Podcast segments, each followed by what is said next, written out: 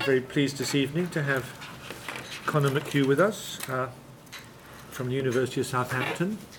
He's going to speak to us tonight about fitting belief. Thank you very much. Um, thank you all for coming. Thanks for the invitation. It's an honour to be here. Uh, if I'm not audible at any point, please raise your hand or something like that. Okay, so uh, this paper starts from two plausible claims, claims that I think are plausible, which I have imaginatively called A and B, and they're on your handout.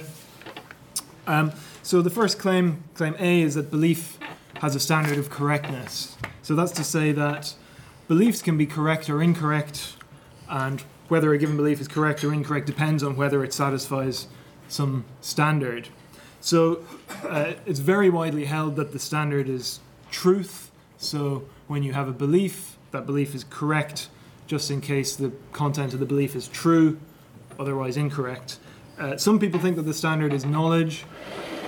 I want to be mostly neutral about that. The issue will come up again uh, towards the end of the talk.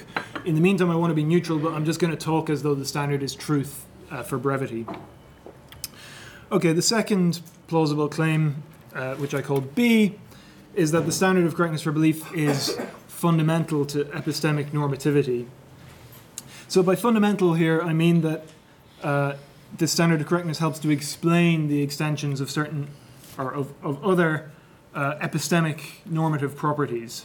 So for example, it's very commonly thought that uh, beliefs are justified just when and because they have some appropriate connection to the truth, so they're sufficiently likely to be true or constitute a sufficiently good attempt at truth or something like that. So that is kind of rough, but um, I think that general idea is very, very widespread, and I hope it's uh, clear enough for my purposes here. Okay, so the normative property that I'm going to focus on is the property of being an epistemic reason. So according to claim B, what makes some consideration an epistemic reason for a given belief is some relation between that consideration and the putative correctness of that belief. Okay, so I'm going to assume uh, that A and B are true. I'm not going to question them. If they are true, they raise two questions, and these are the questions that I want to address. So the first question, uh, which I've called first question, is Uh, what's the nature of this standard of correctness? So can we say something to characterize the property of correctness that beliefs have when they're true? Second question, how does this standard of correctness ground uh, epistemic normativity? So can we articulate some principles that explain why uh, certain considerations get to be epistemic reasons by uh, linking the standard of correctness for belief to epistemic reasons in some way? That's the second question. And I think that good answers to these questions should, uh, should satisfy a couple of desiderata. So I call those D one and D two. So the first desideratum is that uh, answers to these questions should cohere with plausible claims in the theory of normativity in general. Okay, so I take that to be obvious. And second desideratum, uh, ideally they should contribute to, or at least they should be compatible with, uh, a good explanation of the dominance of evidence among reasons for belief. Okay, so what do I mean by dominance? Um, so some philosophers think that only evidence can give reasons for or against belief. That claim is controversial, so I don't want to assume that. We could say something weaker. We could say that only evidence can give epistemic reasons. Um, but I think that's, to say, not enough. Um, so we might agree that only evidence can give epistemic reasons, but it wouldn't follow from this that these uh, epistemic reasons have any special standing uh, compared to other putative reasons for and against belief.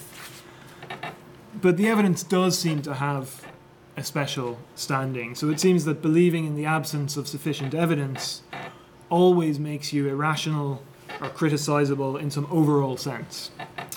So the evidence isn't just one set of reasons that you can weigh up against the others and that potentially gets outweighed when you're reasoning about what to believe.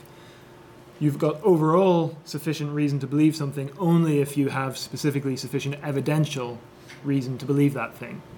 So that's what I mean by dominance. So maybe something stronger is true, but I don't want to assume that. Okay, so so much by way of introduction. So what I want to do is um, look at two accounts that have recently been offered of correctness for belief. Um, I'll argue that they don't do so well by those two desiderata, uh, and then I'll propose and try and defend uh, an alternative view. Okay, so um, the two views that I'm going to look at that are in the literature, uh, first one I call the prescriptive view, the second one I call the evaluative view. So the prescriptive view says that the standard of correctness for belief is a prescriptive norm. Uh, so by prescriptive norm, I mean uh, the sort of thing that tells you roughly what you ought to do or what you may do. So these are the kinds of norms that are sometimes called deontic. They're supposed to be able to get a grip on agents and guide them. Uh, whereas the evaluative view says that the standard of correctness for belief is a value. And I'll say more about that as we go along. Okay, so the prescriptive view, its answer to the first question is that the standard of correctness for belief is a prescriptive norm. So what does that mean? Well, the simplest version of that view would say that um, you ought to believe what's true and you ought not believe what's false. Okay, so if some proposition is true, you ought to believe it, and if it's false, you ought not. And some people have defended something of that sort. Uh, Now, that's not the version of the prescriptive view that I'm going to really engage with here, because I think that version of the prescriptive view is not the most plausible version. So the reason for that, broadly speaking, is that it makes uh, various demands on people that it's not sub- it's not plausible that we're subject to. So there are lots of truths that are beyond our ken. There are lots of truths that are uninteresting. There are many, many more truths than we can ever get around to believing. So it's not very plausible that we're doing something wrong by failing to believe all those truths. That problem, there might be ways of getting around it by qualifying uh, the requirement to believe truths in certain ways, but there are other problems to do with propositions that would be false if you believed them, even though they're now true. So for propositions like that, if we say that you ought to believe them when they're true, we give you a requirement that is unsatisfiable in a certain sense. So that's just to hint at why I'm not going to deal with that version of the prescriptive view. We can talk more about that later if you like. So the more plausible version of this, the prescriptive view, is a kind of permissive version of it. So rather than saying that you ought to believe what's true, it says you may believe what's true. So it's a permission to believe what's true.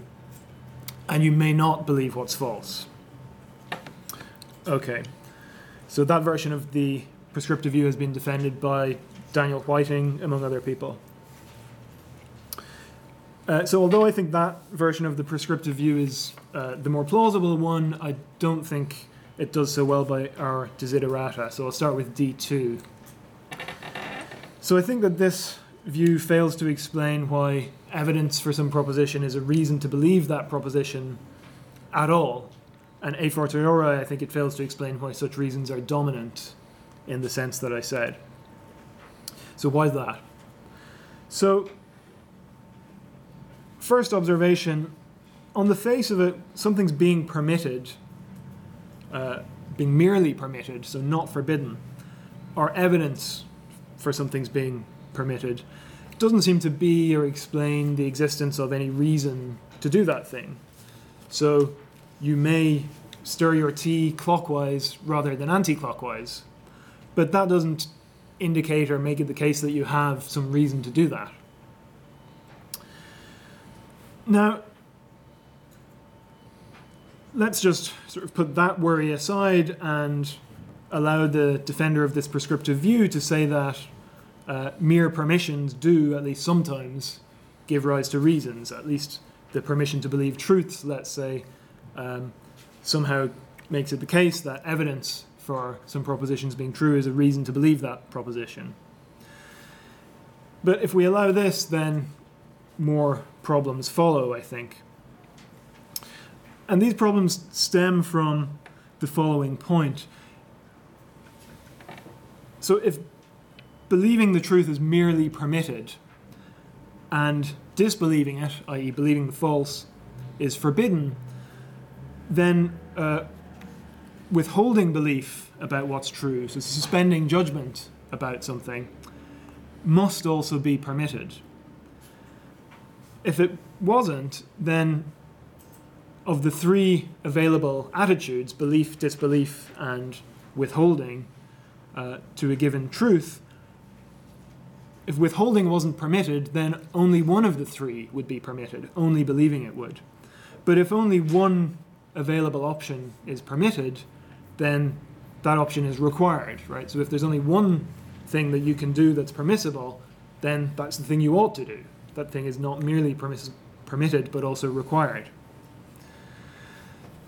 So this view, it seems to me, has to allow that um, withholding belief about a truth, suspending judgment on a truth, is permitted and thereby has the very same status, as far as the relevant norm goes, as believing the truth. So I think that's already kind of implausible. So I think withholding on a truth is never correct in the same sense that believing the truth is. But it also leads to bad consequences, I think.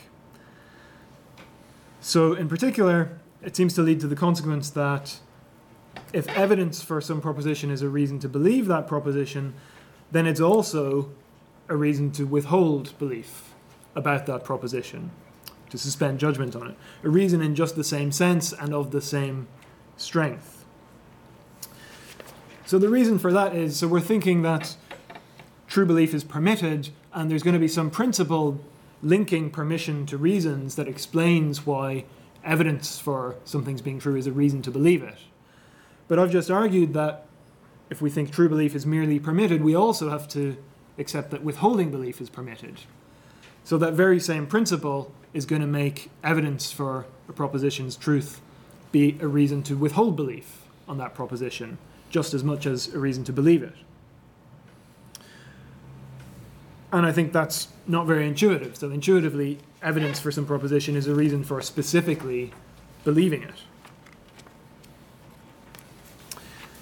So it looks like uh, the permissive view can't plausibly explain why evidence gives reasons for belief. So even a conclusive proof of some proposition on this view, it looks like, isn't going to give any reason to believe it. So if there are ever reasons to believe anything, those reasons are going to have to be non-evidential. So it looks like this view can't explain the dominance of evidential reasons, and it fails desideratum D two.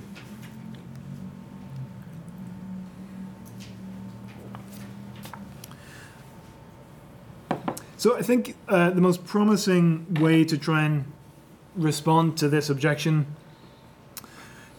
is to try and argue that evidence for a pr- proposition taken on its own indeed isn't a reason to believe that proposition and doesn't entail that you have any reason to believe it. But rather, it's only when you've got some reason to make up your mind about whether that proposition is true that you have any reason to believe it. So if you've got some reason to make up your mind about whether P, and also you've got uh, evidence for P, then you've got a reason to believe P. So there are different ways you could develop that line of thought. So one thing you could say would be that uh, although the evidence considered on its own is not a reason to believe uh, the proposition, Uh, it constitutes part of a, if you like, a hybrid reason when you've also got some consideration that favors making up your mind about the proposition in question. So it becomes part of a reason when you've also got this other stuff uh, favoring making up your mind. Alternatively, you might say that the evidence is never a reason to believe, but it's an enabler or a necessary condition on Uh, you're having sufficient reason to believe anything. So if you said something like that, then you could um, get an explanation of something that looks a little bit like the dominance, what I call the dominance of evidence among reasons for belief. So you'd get the result that you're always uh, criticizable in some sense if you don't have sufficient uh, evidence for the thing that you believe. Um, but I think that's not enough. Um, and the reason I think it's not enough is that, so it explains something that looks a bit like what I call dominance, but it's not quite dominant, and I think it's not enough like it. So we end up with a very unorthodox view of reasons for belief if we take this kind of line. So we end up saying that whenever anyone has a reason for belief, either we're saying it's some kind of hybrid, you know, evidential and non-evidential combination that constitutes their reason for belief, or we're saying, well, actually, it's the non-evidential stuff. It's the stuff that just favors making up your mind one way or the other. That's the reason for belief, and the evidence is an enabler for your having a reason to make up your mind in the way that you do. And I just think that both both of those ways of thinking about reasons for belief are very, very unorthodox. They run counter to the way that we typically think about reasons for belief and the way that philosophers have tended to think about them. I also think that they give bad results in certain sorts of cases. So suppose I'm sitting in my office and I'm idly looking out the window uh, when I should be thinking about my paper instead, and a car goes by and I see the car and I see that it's red, and I form the belief that the car that just went by my window is red. So we can just set that case up so that I've got no reason whatsoever to make up my mind about whether the car that just went by my office window is red. It's not interesting. I don't care. I shouldn't be thinking about it. So it looks like, on the kind of view that I'm considering here, um, my belief there that the car that just went by is red is one for which I have no reason and is not based on any reason. But because after all, the only thing that's a plausible candidate to be my reason there is just the evidence, right? I saw that it was red. And the suggestion here is that the evidence on its own is no reason for belief. And that just looks implausible, right? I mean, it looks like I have a perfectly good reason for my belief, namely I saw that it was red, or, you know, it looked red, or however you want to characterize that reason. And my belief is based on that good reason and is made reasonable.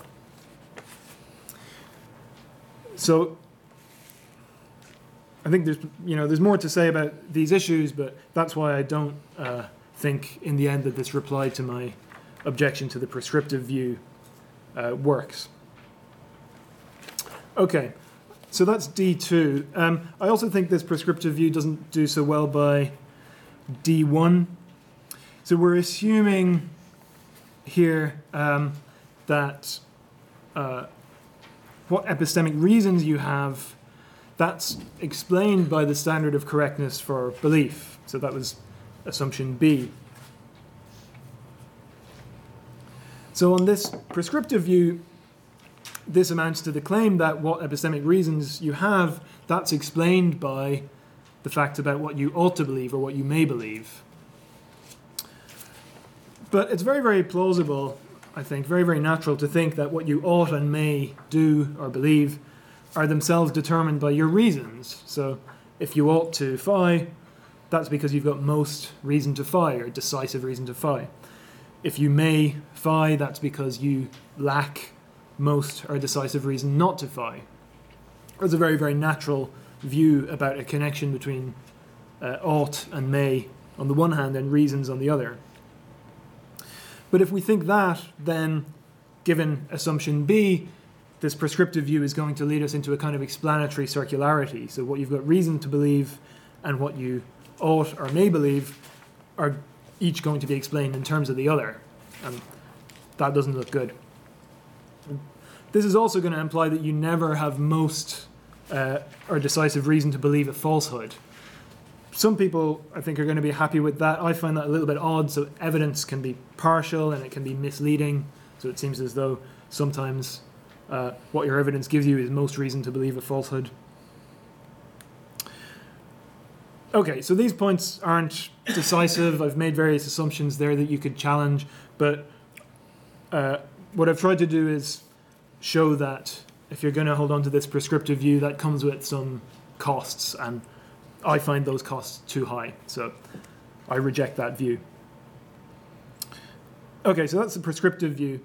Um, what about the evaluative view? So the evaluative view says that the standard of correctness for belief is a value. So true belief is in some way good, false belief is in some way bad. So that's the answer to the first question, according to the evaluative view. How's it going to answer the second question? Well, the natural thing to do would be to appeal to some principle to the effect that when uh, fying would promote or instantiate some value, or when there's evidence that it would do so, then you've got a reason to fy. So if we said that, then that looks like we it will allow us to explain why evidence for some proposition is a reason for specifically believing that proposition. So that looks nice, uh, but unfortunately I think this view struggles with desideratum D two. So an initial point here is that there are lots of ways in which a given belief might be valuable besides by being true. So it might make you happy, for example. So on the face of it, unless the value of true belief is said to be infinite or something, it's hard to see why reasons explained by this value would dominate others. It's hard to see why they couldn't occasionally get outweighed by reasons connected to other values. Now, I think a natural response to that initial worry would be to say, well, look, what we're interested in here is epistemic assessment. An epistemic assessment is uniquely concerned with one fundamental value, namely the value of true belief. So insofar as we're assessing beliefs epistemically, we just don't care about, for example, the value of having beliefs that makes you that make you happy. So that's fine as far as it goes, I think, but it isn't enough, because what we want is an explanation of why this kind of assessment dominates in the overall assessment of belief. So why aren't we allowed to say, well, sure, your belief isn't doing so well epistemically, but hey, it makes you happy, so, you know, overall, you're doing fine. So I think the most interesting and plausible way to reply to that point would be to say that epistemic assessment, that is truth-orientated assessment, is assessment that's proper to belief. Um, so it's assessment that's in some way um, associated with the nature of belief in a way that other kinds of assessment that you could uh, engage in aren't. So what we could do here would be to invoke the distinction between Uh, attributive and predicative good. So between goodness qua thing of a certain kind and goodness simpliciter. So then we could say that truth makes belief good, makes a belief good qua belief, even if other things can make a belief good in other ways.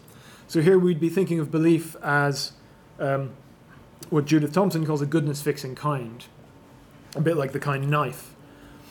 So there's such a thing as a good knife, and the standard for being a good knife is fixed by what it is to be a knife.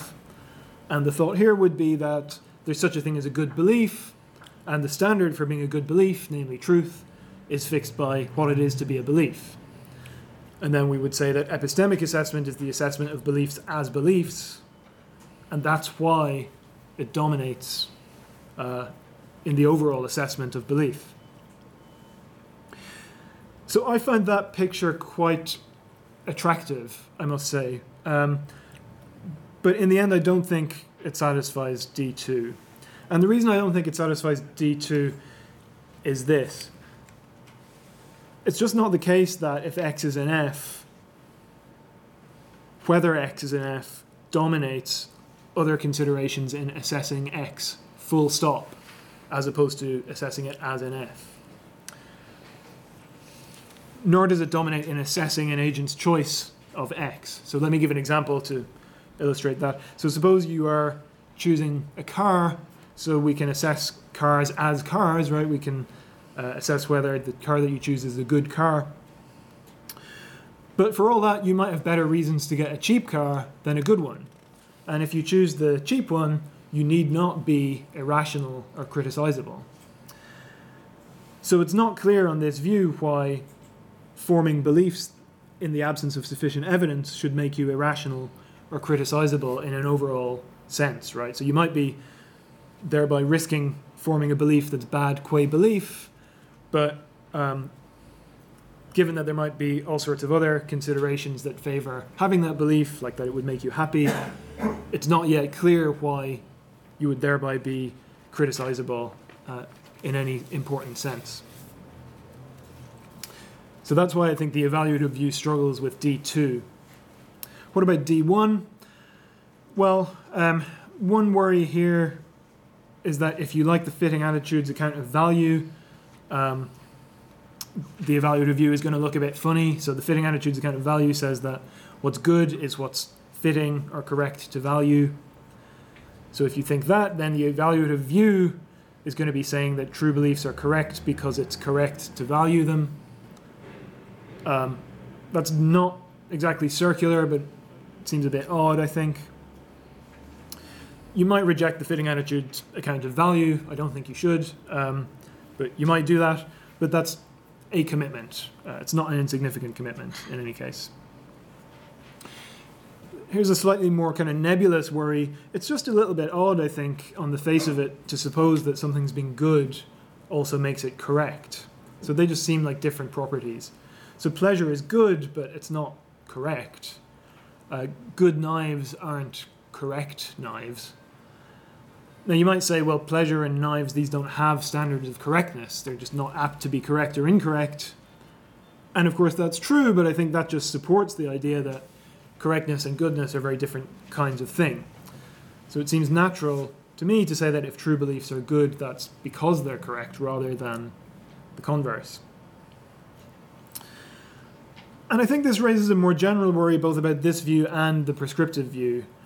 And it's this, look, what's the motivation? Why should we suppose that the standard of correctness for belief has to be understood in terms of some, on the face of it, seemingly distinct evaluative or prescriptive property? So why isn't correctness itself the property that we're looking for?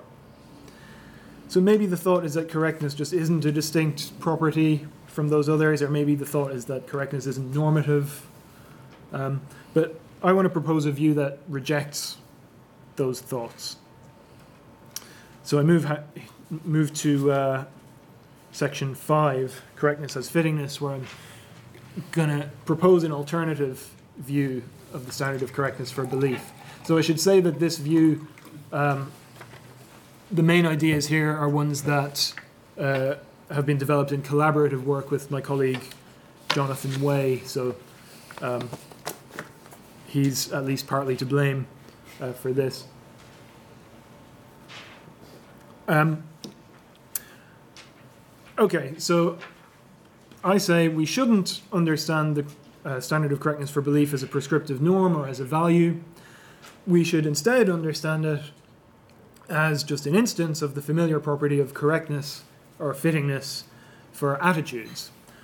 And I suggest that that property, fittingness, as I'm going to call it, is a distinct normative property in its own right. It's not prescriptive or evaluative. So there are lots of different kinds of attitudes you can have. So you might want a potted plant in your office. You might admire Nelson Mandela. You might regret some thoughtless remark. You might fear the onrushing tiger. All of those attitudes can be fitting or unfitting depending on the features of the object of the attitude. So it's correct or fitting or appropriate or right to admire Mandela, to fear the tiger. It's incorrect or unfitting or inappropriate or wrong to admire Idi Amin and to fear the onrushing kitten. So all of these attitudes set a standard that have to, has to be met in order for the attitude to be fitting or correct when held towards a given object. So, for example, the attitude of admiration uh, sets a standard which gives you the features that a given o- uh, object must have in order for admiration of that object to be fitting, in order to make the object admirable, as we say. So it's in virtue of what admiration is that the qualities that Mandela has or had make a person admirable, whereas those exhibited by Idi Amin uh, don't. So my claim is that belief is just like that, right? The attitude of belief sets truth as a standard that propositions have to have in order for belief to be fitting when held towards those propositions. And when an attitude is fitting, my claim is it has a normative property. It's not fitting because you ought to have that attitude, or because you may have it, or because it would be good if you had it. Fittingness is distinct from those properties. Okay, so that's my answer to the first question. Um, might not seem like much of an answer, uh, but that's what you're getting. Uh, so, turn to the second question. So how am I going to explain um, how things get to be reasons for belief? Well, my suggestion is this. The standard of correctness for belief can explain why evidence for a proposition is a reason to believe that proposition, because what it is to be a reason is explained in terms of fittingness. So the explanation is going to proceed by a constitutive account of reasons. So here's how that's going to go. So it's very plausible that there's a connection between reasons and reasoning. So reasons seem to be the sort of thing that it's suitable to reason with, we might say. And that suggests that we can understand reasons, roughly speaking, as premises of good reasoning. Um, that's a suggestion, something like that is a suggestion that Kieran Setiya has made, and Jonathan Way has made it in other work as well. So to try and make that more precise, I've got principle R R on your handout, focusing on reasons for belief. So that says that for the fact that P to be a reason to believe that Q is for P to be a premise of a good pattern of reasoning, leading from fitting responses to the belief that Q. Okay, so I need to make a few clarifications of that. So reasoning I'm thinking of as a kind of transition between attitudes. So you start from some attitudes and you make a transition to some further attitude. Um, so we can call the attitudes that you start from premise attitudes or premise responses, and the attitude that you get to a conclusion attitude or a conclusion response.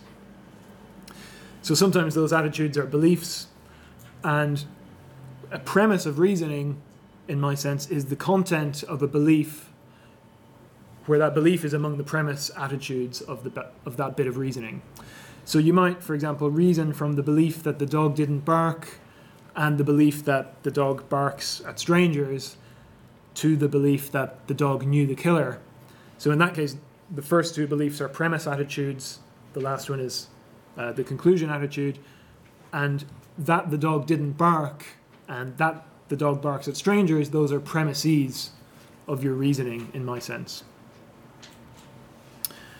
Okay, so that's what it is for something to be a premise of reasoning. Uh, a couple of other points about principle R R. So the reasoning that corresponds to any given reason doesn't have to be carried out. So patterns of reasoning are abstract. So the claim isn't that for someone to have a reason, they actually have to do some reasoning. It's just that the, the pattern of reasoning has to be there in some uh, in some relevant sense. It plausibly has to be connected to the person in some way. I'm not really going to say anything about how that has to be.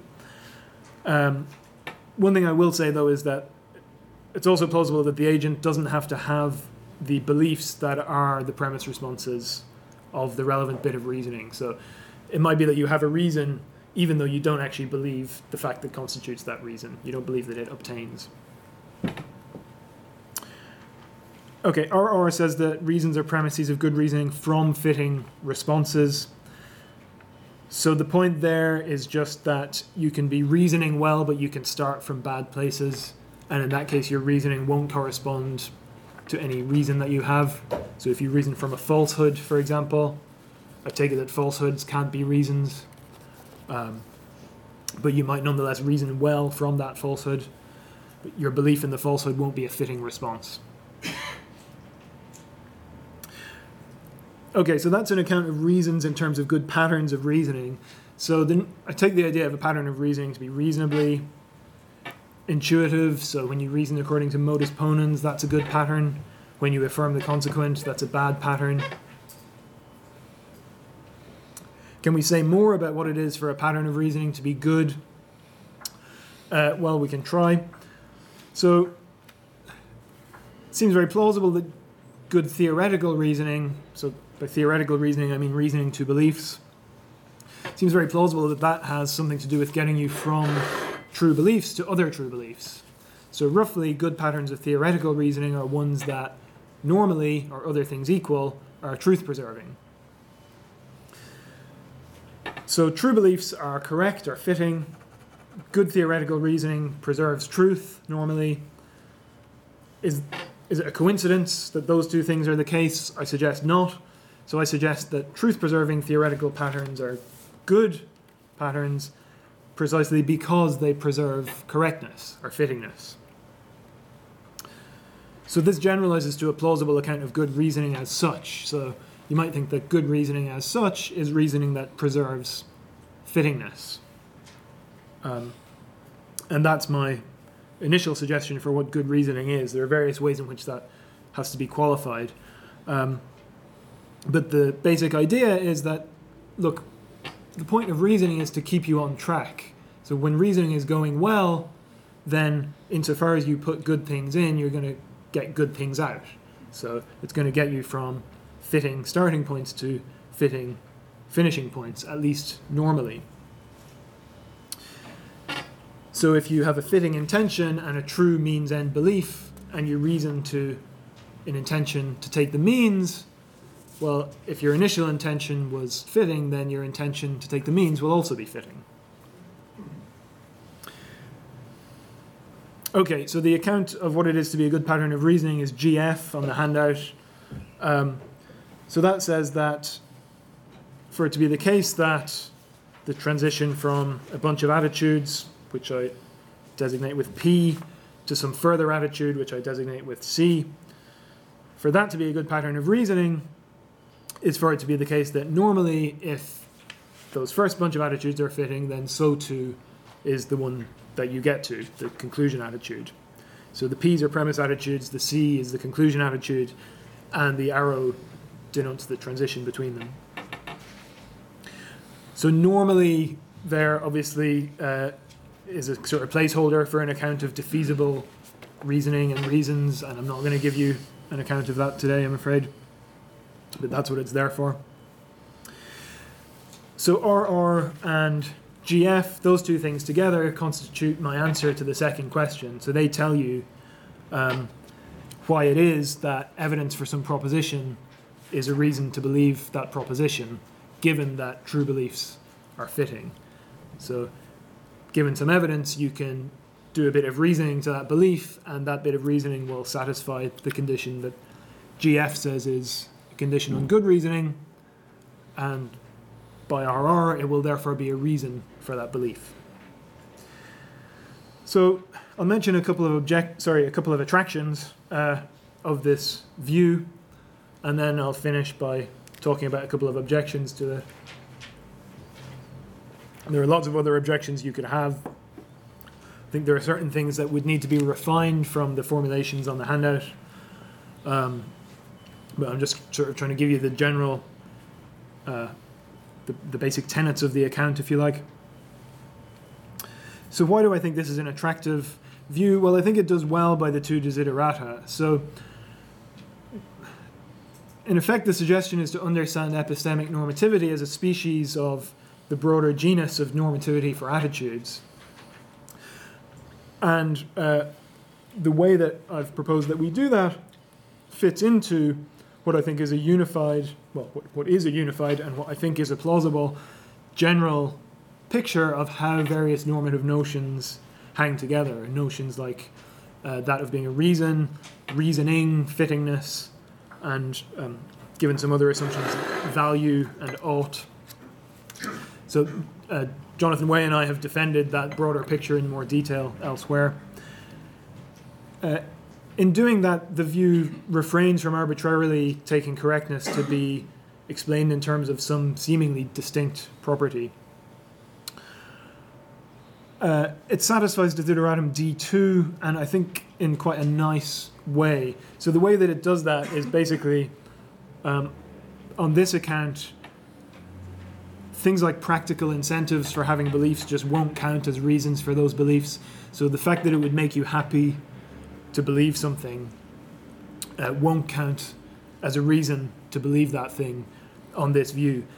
The reason for that is that it won't come out as good reasoning to go from the belief that it would make you happy to believe P to the belief that P, because after all, it could very easily be the case that it would indeed make you happy to believe that P, but nonetheless, sadly, P is false. So that kind of reasoning won't be good, and so the relevant consideration won't be a reason for the belief. It will plausibly be a reason to want to have the belief, to intend perhaps to bring it about that you have the belief, but it won't be a reason for the belief. Now, those claims aren't novel, right? So lots of people think that considerations of that kind aren't reasons for belief, but are perhaps reasons to want to have beliefs. So it's not that those claims are novel, but what I think is nice is that they fall out of the account that I've proposed in a very, very straightforward way. So I take that to be an attraction of the account. So I'll finish by talking about two objections. Uh, I'm sure you'll have plenty more.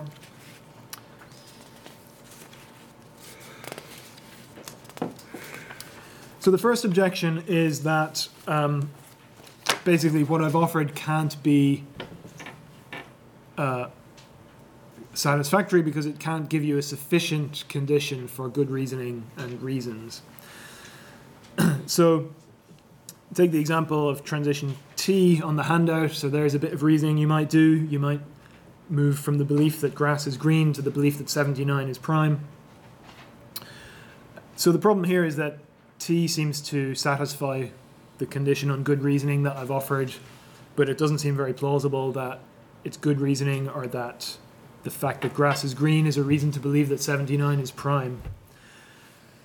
So the reason uh, that it seems to satisfy the condition is just that it's necessarily true uh, that seventy-nine is prime. So trivially, normally if it's true that grass is green, then it's true that seventy-nine is prime.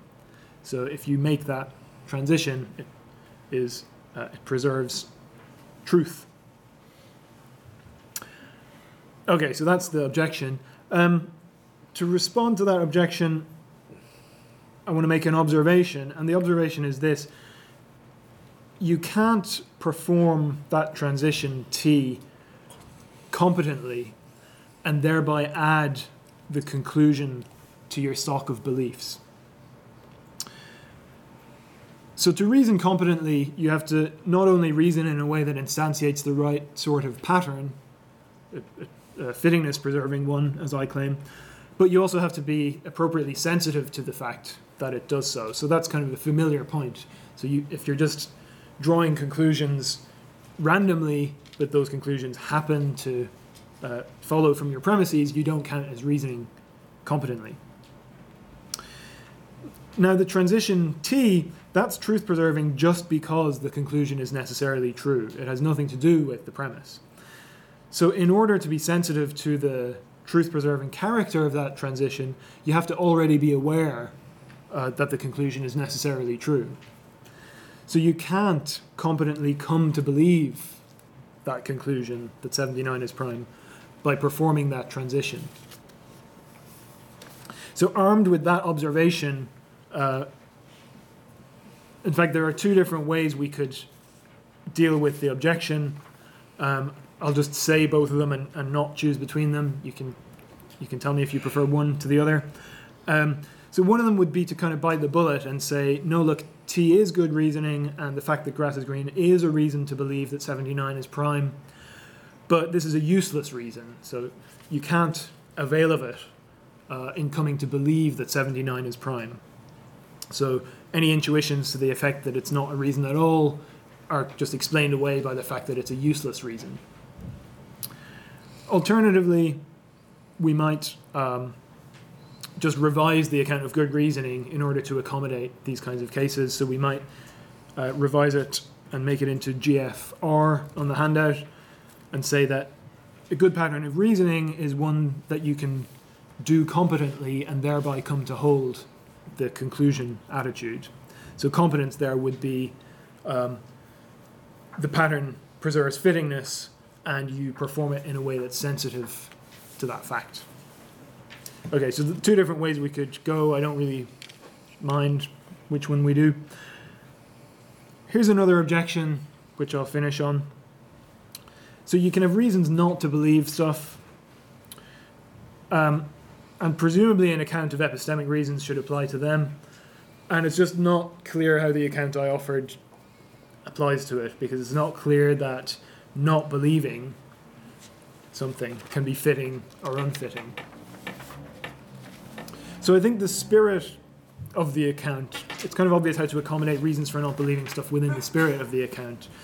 So the point of reasoning, we might say, is not only to get you from fitting responses to further fitting responses, but also to kind of avoid unfitting ones. But how to accommodate that within the letter of the account? Well, again, in a spirit of pluralism, I'll offer two uh, incompatible responses to that objection and not choose between them. Uh, so here's the first uh, possible account that I can think of, of reasons not to hold in attitude. So I use C with a stroke through it to denote not holding attitude C. So the first account is G N one, so that says, for it to be the case that a bit of reasoning that concludes in not holding an attitude, uh, or a pattern that concludes in not holding an attitude, for it to be the case that that's a good pattern, is for it to be the case that normally, when the premise attitudes are fitting, that attitude uh, that you thereby come not to hold is unfitting. Okay. So that's kind of, I think, the most obvious way to go. The problem with that is that it looks like it's going to under-generate reasons not to believe things. Uh, so in particular, it's not going to count weak evidence against some proposition as a reason not to believe it. So suppose the weather forecast said that there was a chance of rain. So that looks like a reason not to believe that it's going to be a dry day. But it's not true that normally when the weather forecast says that there's a chance of rain, uh, it's not a dry day. Unfortunately, the weather forecast is not that reliable. So the transition from believing that the forecast said there was a chance of rain to not believing that it's going to be dry isn't going to satisfy G N one. But it, you might think that should be good reasoning. So I think the way to answer this objection, and this comes back to the question about what the standard of fittingness for belief is, is to say that the standard is not truth after all, but knowledge. So when the forecast says that there's a chance of rain, that doesn't reliably indicate that it won't be a dry day, but it does stop you from knowing that it's going to be a dry day. So even if it is going to be dry, you don't know that it is. So if the standard of fittingness for belief is knowledge, it's not fitting to believe that it's going to be a dry day. So if we go that way, then the transition in question will satisfy G N one after all. So in general, since weak counter-evidence defeats knowledge, it looks like this move gets around the problem of under-generation of reasons not to believe. Maybe you think it's too controversial to claim that the standard of fittingness for belief is knowledge, um, but I've got another reply uh, if you didn't like that one. So we could say instead G N two, so we could say that a pattern of reasoning that concludes with not having an attitude, that's a good pattern just when the bit of reasoning that concludes with having that attitude and starting with the same premises isn't a good pattern. Okay, so if it's not good reasoning to move from a bunch of attitudes to some other attitude, then it is good reasoning to move from that bunch of attitudes to not having that further attitude. So this has kind of the opposite problem to the first one. So this overgenerates reasons not to believe. So um, it's not good reasoning to move from the belief that grass is green to the belief that Hollande is president of France, for example. But nor does it seem to be good reasoning to move from the belief that grass is green to not believing that Hollande is president of France. And the fact that grass is green doesn't seem to be a reason not to believe that Hollande is president of France. It just seems irrelevant to it. So that looks like a pretty serious objection to this uh, view of reasons for not believing stuff. Um, but actually, I think we can maybe bite the bullet on this. Um, so I think we can accept that the fact that grass is green is a reason not to believe that Hollande is president of France. Uh, because I think that's not as bad as it sounds, for various reasons, and here's the main one. So this reason is going to be maximally weak. It's going to be defeated by any reason at all on the other side. Why is that? Well, um, so just to say something about how defeat works. So if you've got a reason for doing one thing and a reason for doing the other, for doing some other thing, the idea is that the first reason defeats the second when, if you've got both of them, it's still good reasoning to move from them to doing what the first thing was a reason for, but not good reasoning to move from both of them to doing what the second thing was a reason for. So in this case, take any arbitrary reason to believe that Hollande is president of France, call it P. So on the account I've given, from the belief that P, maybe together with some other true beliefs, you can make a truth-preserving transition or fittingness-preserving transition to the belief that Hollande is president of France.